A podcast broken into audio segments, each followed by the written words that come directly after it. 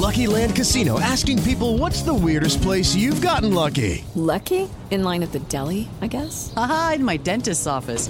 More than once, actually. Do I have to say? Yes, you do. In the car before my kids' PTA meeting. Really? Yes. Excuse me, what's the weirdest place you've gotten lucky? I never win and tell. Well, there you have it. You can get lucky anywhere playing at LuckyLandSlots.com. Play for free right now. Are you feeling lucky? No purchase necessary. Void where prohibited by law. 18 plus. Terms and conditions apply. See website for details. Así sucede con Carlos Martín Huerta Macías. En este podcast recibirás la información más relevante. Un servicio de Asir Noticias. Y hoy aquí con nosotros en el estudio el gobernador del estado, Sergio Salomón Céspedes Peregrina. Gobernador, ¿cómo está? Qué gusto verlo por acá y tan temprano. Gracias, mi Carlos. Pues así andamos normalmente temprano, ¿no? Pero ¿A qué hora comienza? cinco y media. Cinco y media. Perfecto. Bueno, hay muchas cosas que podemos eh, platicar con usted y que quiero aprovechar naturalmente. Ayer arrancó un distribuidor vial importantísimo. Ayer se arrancó una de las obras grandes que se van a, concluir en este sexenio. Sí, Carlos, es una obra muy, muy importante y para dimensionarlo muy rápidamente. Hay dos entradas a, el, a Puebla Capital, pero también al- a la Ciudad de México. Una es la autopista y la otra es la Federal a Tehuacán, que siempre le hemos llamado así, que pasa exactamente donde se va a hacer el distribuidor vial. Pero antes de la autopista era la única entrada a, todos, a Puebla Capital y la entrada al sureste. Por ahí circulábamos todos y todas sin mayores problemas. Y hoy tenemos, es más, creo que esta va a quedar más amplia que la entrada de la autopista, jefe. ¿Mm? Entonces es un gran distribuidor vial con una inversión estatal y federal. Le agradezco al presidente Andrés Manuel López Obrador su apoyo. Y ves parte ya de todo lo que tiene que ver con la visión de movilidad. ¿eh? Nosotros tenemos una visión de movilidad muy importante en los cuatro puntos cardinales de, la zona metropolitana. Central de Abastos, estamos trabajando ya con los pasos elevados para que pueda haber un tema de descongestionamiento. Ejército de Oriente, en la zona de Malucan, ¿sí? Nos vamos a la ruta metropolitana, ¿sí? Central de, Central de Autobuses del Sur, la, todo lo que tiene que ver con la modernización de la vía Cliscayo, que también daré unos anuncios mañana, más sobre la vía Mañana, pero, pero ¿por qué mañana, gobernador? Pueden ser hoy. Bueno, pues es que alguien me había solicitado un, un paso elevado por ahí en este Pues es que en una avenida importante por el CCU. en cúmulo, en cúmulo de Virgo, ¿no? Ahí viene un anuncio importante. también un anuncio importante para ese tema, que tiene que ver con toda la modernización de la Cliscayo, el cierre de las vías, ya el distribuidor vial que está haciendo sobre el periférico, que era una gran necesidad, ¿sí? Y estamos trabajando con mucha fuerza para poder alcanzar la meta de precisamente el paso del periférico a Tlaxcala y la Sierra Norte del estado de Puebla pueda ser directo y no tengamos que ir a dar la vuelta ahí atrás de Volkswagen. Ese, ese sí también se quedó a, a la mitad, ¿no? Y con ese distribuidor vamos a conectar rápido con la autopista Tlaxcala, que nos tiene a 10 minutos de carretera. Y que estaremos recuperando por lo menos un 25-30% de la movilidad de toda la zona metropolitana. ¿eh? Entonces, es un tema de visión Eh, De ese yo no sabía, ese es, es una muy buena noticia, ¿eh? De una visión integral que estamos generando y que le estamos invirtiendo con mucho. Y bueno, muy bien, yo creo que muy bien para Puebla, de algo muy, muy necesario. Porque el siguiente paso pues tendrá que hacer un segundo anillo periférico, un segundo piso. Lo, lo- lo- lo que pasa no es que daba tiempo, ¿no? la movilidad como la está planteando cambia muchísimo, ¿no? Porque exactamente le da vuelta a la zona metropolitana de Puebla. Con el distribuidor que arrancó ayer en Amalucan, el distribuidor que se está haciendo en la Tliscayot, el distribuidor este que me está diciendo para conectar la autopista, el distribuidor de la central de Abasto. O sea, ahí le estamos dando la vuelta y mejorando la comunicación de la periferia en el periférico que es la vialidad más importante. Y la Tliscayo el no nuevo, la el puente de la vía Tliscayot y Cúmulo de Virgo que nos está usted diciendo. Y el de la hacer. es muy importante porque tiene que ver con varias cosas. Es una avenida que es mucho más congestionada que la misma autopista. Imagínate nada más la carga vehicular que tiene esa zona, que es la zona de mayor crecimiento de la ciudad, ¿sí? y que cubre una parte muy importante del estado. A mí me sorprendió en una gira por la Mixteca en cerca de Huehuetlán, en el extremo de, nuestro estado, que me dijeron unos funcionarios, muchas gracias por a la izquierda. Digo, ¿por qué? Sí, porque ya podemos llegar muy rápidamente. Y sí es un tema importante que la verdad yo no lo había visualizado. Pero si nosotros nos hacemos saliendo de, de Puebla ah, o del centro a Lomas de Angelópolis, media hora, tres cuartos de horas, en horas congestionadas hasta una hora, pues imagínate ellos más hora y media todavía para llegar a su pueblo. Entonces, la verdad es que muy contento con ello y qué bueno que ya le entramos y Dios permita vamos a terminar en tiempo y forma con obras de mucha calidad, que es muy importante eso, Carlos. ¿eh? Ahora, estamos hablando ahora de la movilidad de los vehículos, pero si hablamos de la movilidad de los pasajeros o de las personas que no tienen automóvil, esta, esta línea de, de- del periférico también es, es algo que urgía, gobernador. Sí, y en dos vertientes. La primera es una, una ruta muy, muy importante. No teníamos transporte público en esa ruta. No había forma como podía llegar de Chachapa a la parte de Volkswagen sin generar condiciones. O que la gente que va a trabajar a toda la zona de Lomas de Angelópolis, que es tremendo, y genera esta ruta tan importante para ello, que se concatena con la central de autobuses del sur que va a tener un tema ahí, una vinculación, inclusive pasa por ahí, tengo entendido, la ruta 4, y eso va a permitir que descongestionemos toda esta zona de, De la Capu. de Huelloclipan y todo de la Capu para poder generar mucho mejores condiciones de, de movilidad, de viabilidad, que no le costará un solo centavo eso al Estado. La central de autobuses del sur, el Estado solamente está dando el terreno en concesión por 30 años y todos los concesionarios, que son los mismos de la CAPU, que tienen las rutas federales, los que están construyendo en Central del Sur. Hay una gran relación y una nueva relación con el empresariado, ¿eh? en donde se prioriza al Estado y ellos lo priorizan como miembros del Estado y una relación en donde no se genera una ventaja dañina para el Estado. Entonces, yo celebro y agradezco el acompañamiento de los empresarios y esto que, que comentas nos lleva también a decirte que estamos respetando la ley de movilidad, que estamos buscando que se genere ya la pirámide de movilidad, donde hoy con el tema de la ruta le estamos dando paso al transporte colectivo por encima del vehículo, donde se va a generar prioridad para la peatonal- peatonalización, dándole las condiciones que tenemos de infraestructura y en donde buscaremos que se genere. Que pido un poquito de paciencia. Una vez terminadas, créanme que todo está proyectado para que se le dé paso al peatón, para que se le dé paso al ciclista. Donde haya espacio haremos ciclovías, donde no haya espacio generaremos condiciones. Le estoy recuperando las ciclovías que estaban plenamente olvidadas, donde hemos metido más de 100 millones de pesos y estaremos invirtiendo cerca de 150 millones de pesos para recuperar esas ciclovías. No podía yo hacer ciclovías nuevas y voltearme y no ver las que estaban cayendo. ¿eh? Eso es algo importantísimo. Ya arrancaron las de los de Hermanos Cerdán, ¿no? Ya arrancamos Hermano Cerdán y también estamos pretendiendo arrancar todo lo que tiene que ver de la Cliscayo hasta Cholula, que es muy, muy amplia para poderlo generar, que también se está cayendo. Pero toda la del Atliscayo y, y- y la zona de la estrella, eso ya queda, ya quedó, la recorrí este fin de semana en bicicleta y quedó ¿Qué perfecta. Me consta.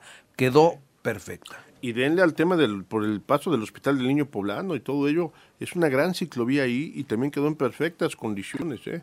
Es un gran paseo en familia. ¿eh? Sí. No, no dejen de hacerlo. Sin, sin duda.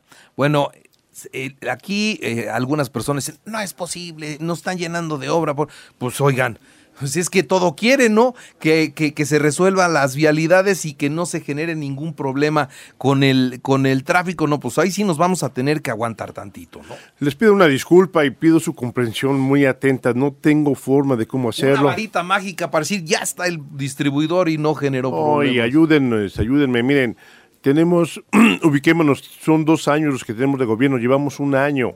Ha sido planeación, trabajo.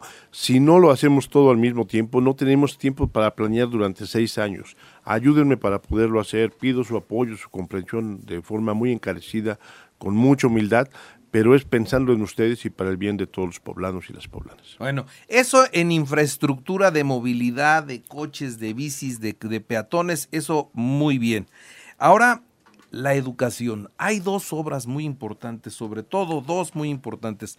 CEU, que arranca clases en agosto, o sea, ahí sí no se andan con medias tintas, ¿no? Ya está, fui a ver, los edificios están muy, muy avanzados y usted ayer decía que ya tienen el 60% o más, ¿no? Así es, eh, nos comenta la Benemérita Universidad Autónoma de Puebla, porque primero que nada hay que reconocer que esta obra es con la visión de la rectora, ¿eh? Y que es aprobada por el Consejo. Yo les agradezco que nos hayan invitado a participar. Pusimos el 50%, el 50% la universidad, ejecuta la universidad, ¿sí? Ellos quienes están realizando el proyecto y la ejecución de ello.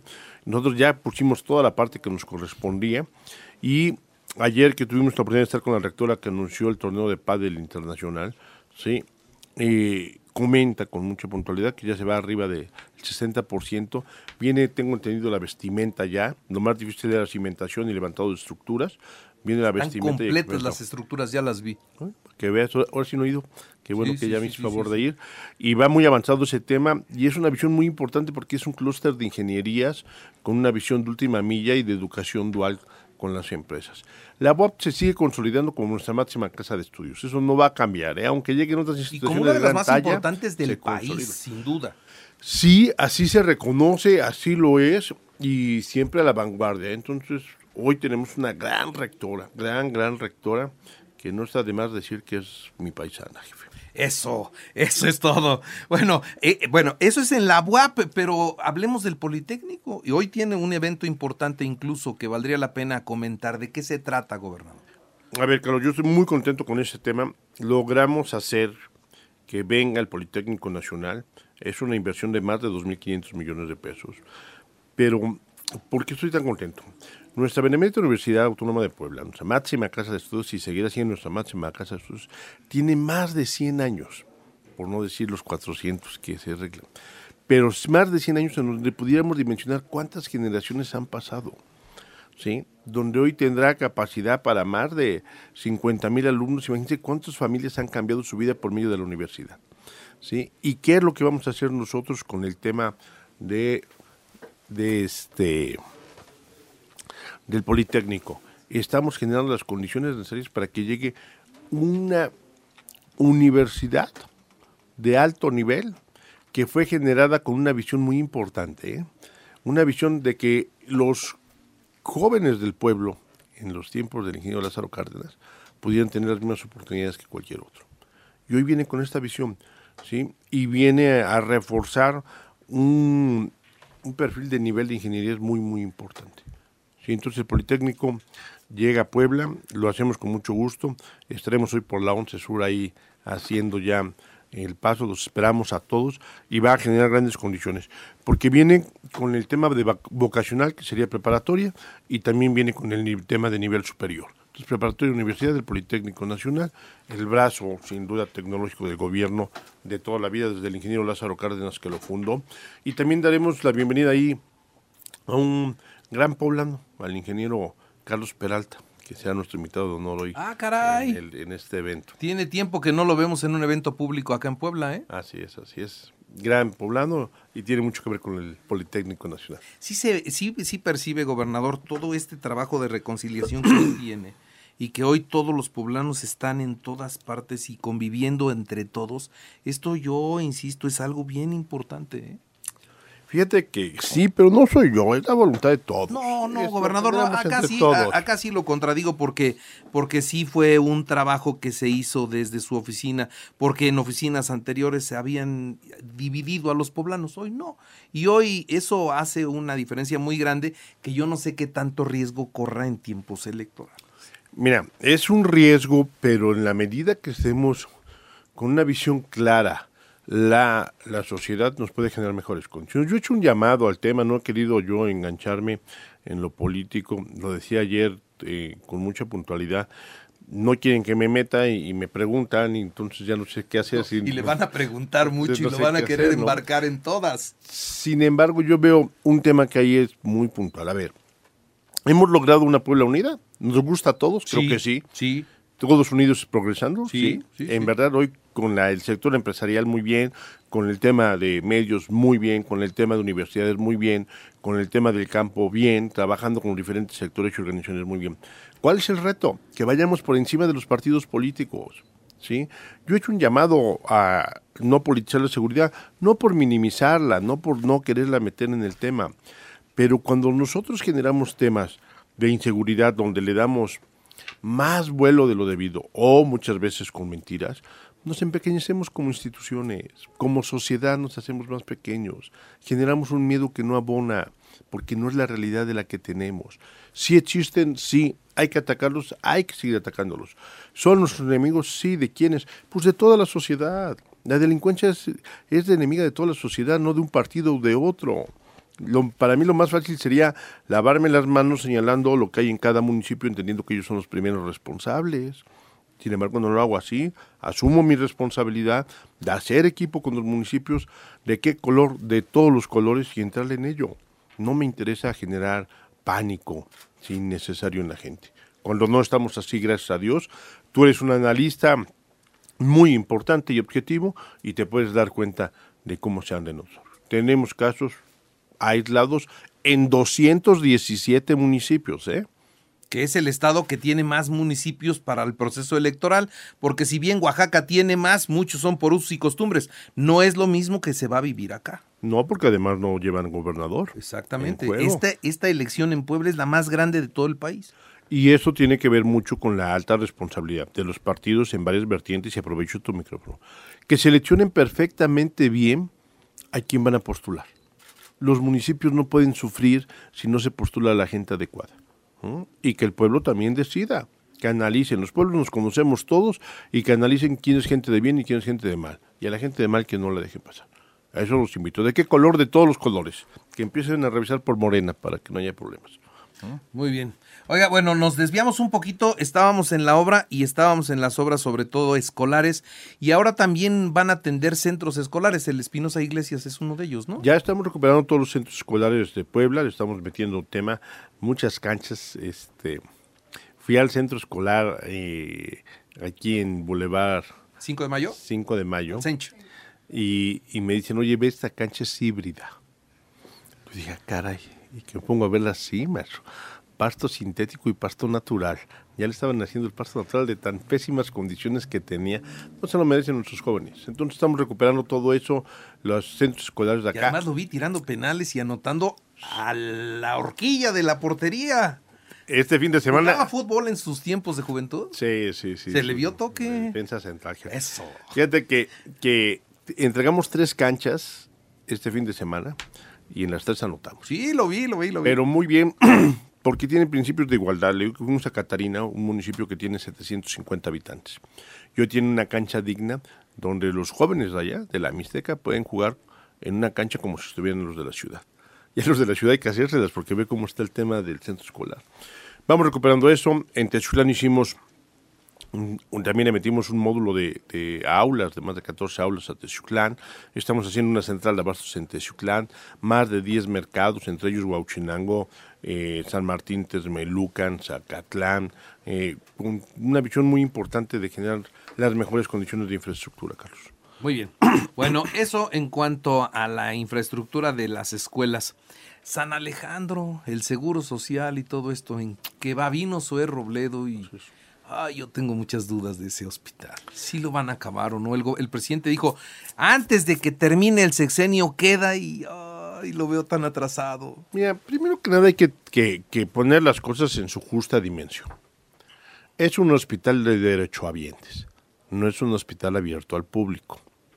Eso es muy importante comentarlo. Segunda, es un hospital que en el sismo donde gobernaba Enrique Peña Nieto, no lo pudieron terminar. Ahí fue donde se generó y ni no siquiera lo pudieron derribar. Derribar. sí, ni siquiera eso, sí. Posteriormente lo hacen en compra del CIMA en el mismo sexenio. Un fraude terrible. Ahí se quedó y tampoco le movieron una piedra. Se viene una pandemia, sí, se viene una pandemia trasito de eso. Se tiene que habilitar la Margarita, donde se carga todo, todo, todo el, el servicio. Y han venido el gobierno federal recuperando espacios. Amplían la Margarita, hacen el hospital de Cuauhtlancingo, derrumban el San Alejandro, empiezan a construir el San Alejandro y va en ese tema. Es compromiso de SOE el que se pueda terminar. Y yo entiendo quien tenga molestias o quien pueda asumirlo como una bandera política, pero creo que también es justo no minimizar y reconocer que están corrigiendo algo que dejaron de hacer. ¿Sí? y que se va avanzando en ese tema. Reitero, ampliación de la Margarita, hospital en Cuauhtlancingo, más el hospital que están haciendo en ese aspecto. El de Amozoc ya no lo van a hacer, ¿verdad? No, no, no hay, no les da tiempo, no hay condiciones para hacer. Tengo entendido que dejan hecho el proyecto que, que era un proyecto adicional, pero también para derechohabientes. Pero ahora platiquemos del INS Bienestar, de las ventajas que ya trae, ¿sí? Entre lo que hicimos con el INS Bienestar, de entrada se inauguró ya la clínica de oftalmología más moderna del Estado y de las mejores del país. Gran clínica por parte del INS Bienestar, que es abierto a todo el público, no solamente para derechohabientes. ¿sí? Con una calidad increíble y está ya en el Hospital de Cholula funcionando sin mayores problemas. Segunda, llega con 2.600 basificaciones. Tenía 24 años, ni en los tiempos de Calderón, ¿sí? basificaron a un solo trabajador del Estado. Hoy se les dio certeza a 2.600 trabajadores de salud del Estado, ¿sí? su base. Y eso cambia todo. ¿sí? Y cambia todo ¿por qué? porque tenían contratos de seis meses y de un año. Ahora tienen una plaza federal. Es la primera etapa.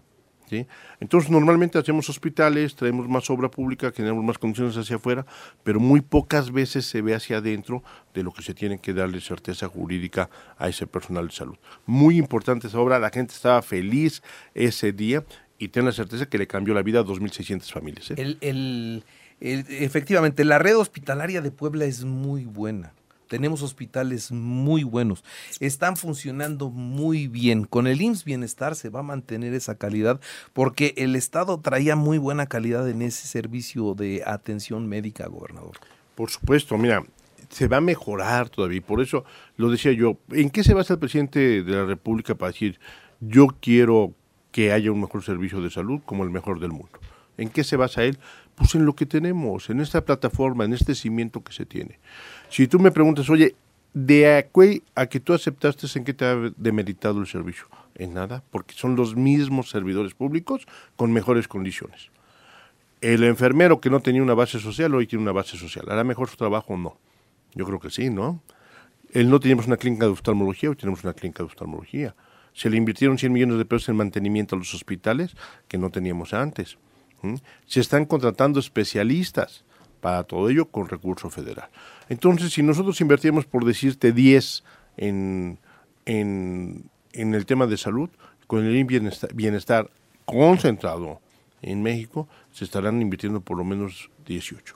En ese porcentaje es lo que crecerá el tema. Seguirán siendo los mismos hospitales, seguirán siendo los mismos médicos que están por lo menos, más todas las nuevas bases que se siguen contratando, con la certeza jurídica que hoy tienen todos ellos. Muy bien. Bueno, este, ahora le voy a preguntar de otra cosa. La feria. Ah, está buena. pues cómo va a estar la feria, cómo se va a poner la feria. Muy buena. Pero ¿qué hago con la veda? Ya no me da la vida. No, es que siempre cae, la, la, feria siempre cae en cuando hay en procesos electorales y pues la, la, feria corre, pues eso es así. Eh, yo pensaba hacer un muy buen anuncio como el que hicimos hace un año pero pues ya no me da ni el tiempo ni la, ni la vida por la veda. Y esta, creo que es mañana en la tarde. Mañana en la tarde. Mañana en la tarde estaremos dando ya a conocer quiénes vienen. Se la van a pasar muy bien los poblados. ¿Sí? Para el Teatro del Pueblo viene buen elenco. Ponch, jefe. Eso.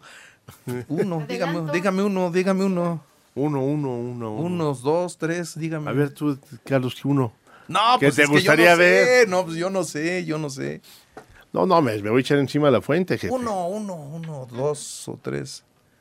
Uno, uno, uno, uno. A ver, uno bueno. ¿A ti quién te gustaría? Uno. Uno. No, pues es que no le vamos a atinar. Nosotros no le vamos a atinar. Díganos, compártanos uno. Bueno, Karim León no viene, pues ya vino. Ah, ese, no viene, ese ya vino. oh, va a estar muy bueno, muy bueno. Pero a ver, ¿quién les podría...? Sí, pues uno, para que nos quedemos con, con un artista ya para apartar la fecha, caray. Bueno, les voy a dar una, Paulina Rubio. Dale. Paulina Rubio viene. Perfecto. Bueno, esa, eso es con relación a la feria. Este, el elenco completo del teatro y del y todos los espectáculos los va a dar a conocer mañana. Sí, todavía tengo entendido que sí. Estoy viendo si acaban de amarrar el tema del palenque, pero muy bien, ¿eh? Muy bien. La mejor de la mejor de la mejor. Y dándonos, seguimos dándonos un round con, con, con Aguascalientes, con mi querida compañera y amiga Tere Jiménez, sí, porque la intención es que Puebla esté En en, el ese primer nivel, nivel, pues, no puede ser peleando con ellos. No, claro que no. Además, es una gran derrama económica, una gran derrama económica. Se ha visto, se llenan los, los hoteles. Hay datos en donde mucha gente de la Ciudad de México ya se viene a los espectáculos a Puebla. ¿eh? Hoy con el concierto de Caín, todo este tema ya están agotados los boletos, ya no hay boletos.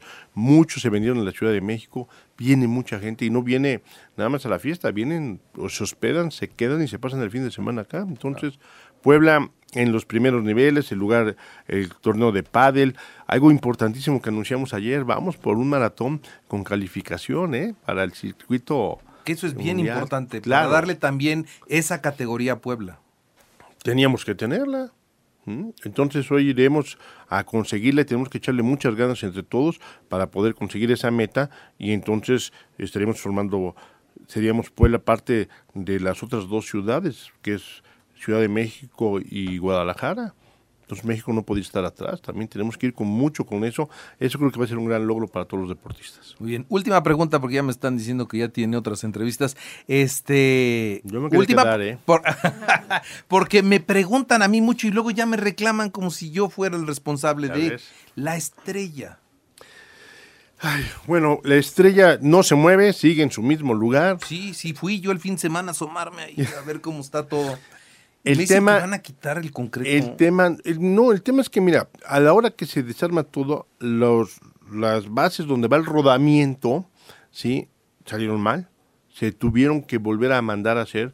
No es una pieza que encuentres en la refaccionaria de la esquina y ya está trabajando en ello. Pero aparte viene una modernización que es parte de lo que tiene que ver con todo lo que tiene que ver con la vía Cliscayol, sí, para también generar otras condiciones en esa avenida que ya es insufrible pasarla.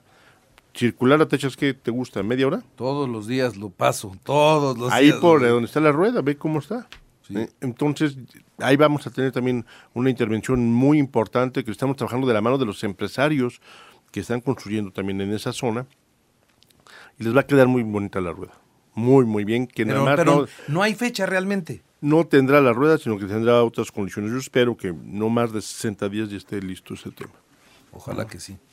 Pues lo dejo ir porque además voy a tener aquí otra entrevista con una señora que se llama Gaby Bonilla, entonces hay que dejarle tiempo. Sí, ¿no? vamos, vámonos. Muy bien, gobernador, muchas gracias por estar hoy aquí con nosotros en el programa. Que tenga un buen, un buen día. Gracias y acompáñenos. Felicidades a Puebla. Yo los felicito. Creo que, que con su recurso hoy podremos hacer que el Politécnico llegue acá y que la universidad tenga nuestra máxima casa de estudios espacio para más de 30 mil nuevos alumnos. Muy bien, gracias. Gracias. Es Sergio Salomón Céspedes, hoy en Así. Así sucede con Carlos Martín Huerta Macías. La información más relevante ahora en podcast. Sigue disfrutando de iHeartRadio. It is Ryan here, and I have a question for you. What do you do when you win? Like, are you a fist pumper? A woohooer, a hand clapper, a high fiver. I kind of like the high five, but if you want to hone in on those winning moves, check out Chumba Casino. At chumbacasino.com, choose from hundreds of social casino style games for your chance to redeem serious cash prizes. There are new game releases weekly, plus free daily bonuses. So don't wait. Start having the most fun ever at chumbacasino.com. No purchase necessary. Group. Void were prohibited by law. See terms and conditions. 18 plus.